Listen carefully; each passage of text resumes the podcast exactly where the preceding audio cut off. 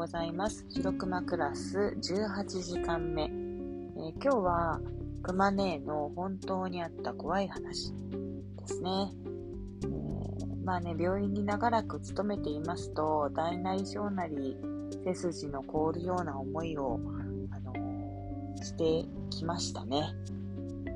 特にクマ姉は、まあ、感覚的にもちょっとこう過敏なところもありましたので、なんかねゾクッとするような経験結構してきてるんですよね。まあ、学生時代はあの自分がこう働くっていうイメージがこう現実的にあのあまりなんていうかな実感してなかったので、いざ勤めてみたときにあのまだね部署が配属先が決まってなかったときに、そのもしあの夜勤がある部署だったら、あの夜どうしようかなって、あのきっと幽霊見ちゃうし怖いだろうから、あのよくテレビとかでこう病院の夜のラウンドで見回ってる、ね、絵, 絵とかこう見ると、私もあれやるんだろうかと、まあ、とてもじゃないけど無理だななんて勝手に、ね、怖がったりしてたことがね思い出されますけども、まあ実際ですね、あの自分がその夜勤もあるね部署にあの勤めるようになって、えー、もう忙しくて怖がってる暇なんか実際にはねほとんどないんですけど、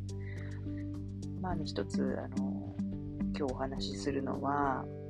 あそこそこあの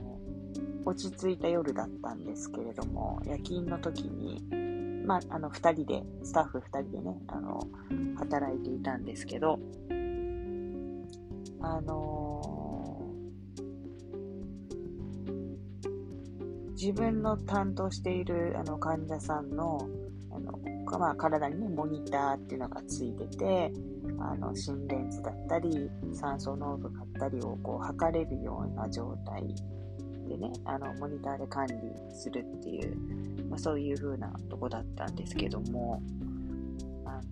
たびたびその夜中のいちじ過ぎぐらいになってくる、来た、来ると、まあ、その患者さん自体は、まあ、寝てるんですよ静かにね。で、まあ、手動かしたりなんかも全然してないのに、その酸素つけている酸素のマスクが、まあ、外れて、えー、酸素濃度が下がったよっていう、こうアラームがこうカンカンカンって鳴っちゃうので、まあ、その都度その都度部屋に行かざるを得ないっていうことがね結構続いたんですよ。で、まあ、行っても患者さんほんと静かに寝てるし、マスクがほんとずれちゃってるんだけど、どうやってこの人いつずらしたんだろうなっていう感じだったんですよね。なんかおかしいなって思ってたんですけど、あの、まあ、そういうこと繰り返し繰り返しそのアラームが鳴るので、あのー、ねちょっとな何が起きてるのかなって、その時はあまりこう怖いとかっていうよりも、何のミスでこんななっちゃうんだろう、何かこうあの原因がねあるはずとかって思ってたんですけど。そしたらその一緒に働いてるあのスタッフの子が、あのなんかこう物を言いたげというか、あ取れちゃいますって言うんですよ。あそうなんですよねって、なんか酸素マスクが取れちゃうんですけどねって、寝てますよね患者さんねっていう話で、そしたらその子が、あーまたやられたかみたいなことを言うんですよ。で、えどういうことですかって言ったら、いやーあのここねって、あの子供がいるんですよって言うんですよ。で、子供のそのおば幽霊があのいたずら遊び遊んでほしくてね、こう夜中になるとこう出てきて、その相手にしてほしくて。患者さんのマスクを外したり、まあ、マスクだけじゃなくてこういろんなことして私たちのこう気を引こうとねするんですよって言うわけですよ。えーと思って、もう勘弁してくれよと思ったんですけど、その話をしたらまたカンカンカンって鳴ったんですね、アラームが。でもうキャーってなっちゃって、えー、もうこれまたですかって言って、いやまただと思いますよって言って、でその行かないわけにいかないから、まあ、その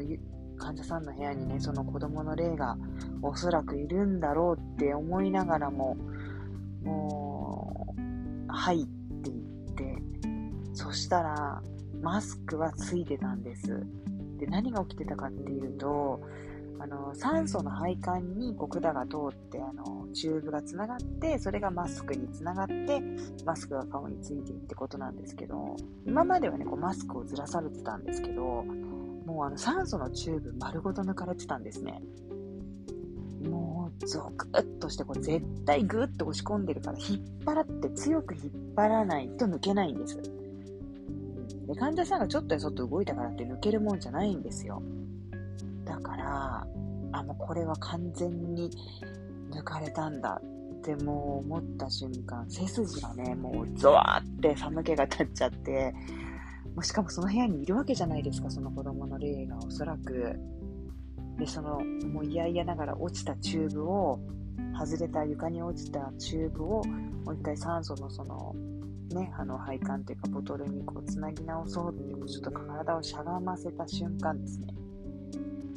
あのもう全身鳥肌立っちゃったんですけど、まあ明らかにそのベッドのところにですね、子供がしゃがんでるというか、まあ、体育座りのような形で座ってこっち見てる気配がもう明らかにあったんですよね。まあ、話を聞いてたからかもしれないんですけど、あ、いるって思っちゃって、熊ねももうね一瞬本当になんていうかじ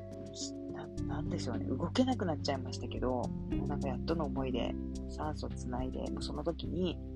あのごめんと、もう遊んでいられないし困るからいたずらしないでねってちょっとつぶやいてお願いして、患者さんの部屋をね出て行ったんです。で戻ったらね、その一緒に働いてたその子が、まあ、その子は結構見えちゃうみたいで、もうニコニコ笑っちゃって、やられましたねとかって言っちゃって、いやーなんか結構ここってこういう感じなのってこう聞いたんです。私はまだそこにねこう移動してきたばかりだったんで、まあそこに長らくね勤めてるあの子だったので聞いたら、いやーそうなんですよねって、まあ、自分が配属された時ももうすでに子供いて、でもなんなら何番の部屋のところに常にいるとか言うんですよ。もうね夜勤の時それ聞いちゃうともう怖くて怖くてね、もうもうちょっと忙しかったらまあ気が紛れたんですけど、結構落ち着いてたんで、もうその後も朝迎えるのが怖くて怖くて、なんかふとした瞬間にふとこう思い出す感じですかね。もう嫌だなって思うんですけど、朝が近づいてくるとね、やっぱ気配もなくなって、まあ、お部屋に帰っていったのかなっていう感じなんですけど、まあ、その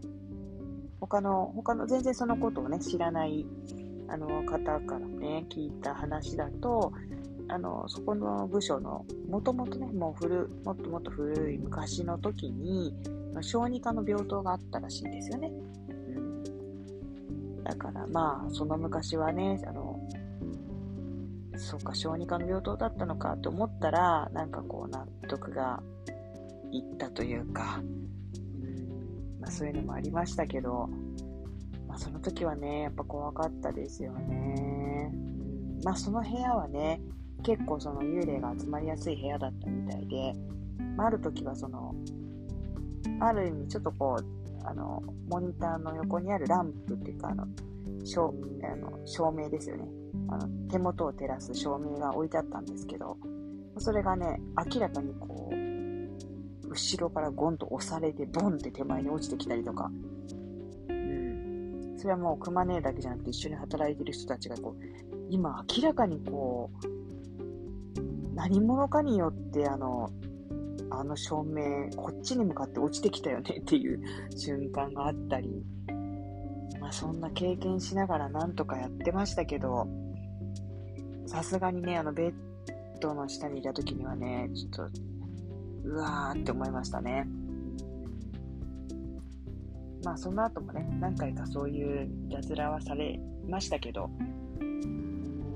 まああのー、気配は感じたけど顔とかね姿は見なかったので見れなかったので、まあ、良かったかなと思いますけど、まあ、こういった話が結構あるんですよね。あの白熊クラス朝ろくじ配信ですけれども、今日はねいつも朝聞いてくださってる方は、まあ、朝から怖い話かっていう感じだったと思うんですけど、まあ、ちょっと夏なので少し涼しい気持ちになれたかなと思いますが、はい、またあの何個かねやっぱ怖い話あるので、好きな方はぜひ聞いていただいて、苦手な方はあのタイトル見て怖い話って書いておきますのでスキップしてください。はい、ではまた次の時間にお会いしましょう。さようなら。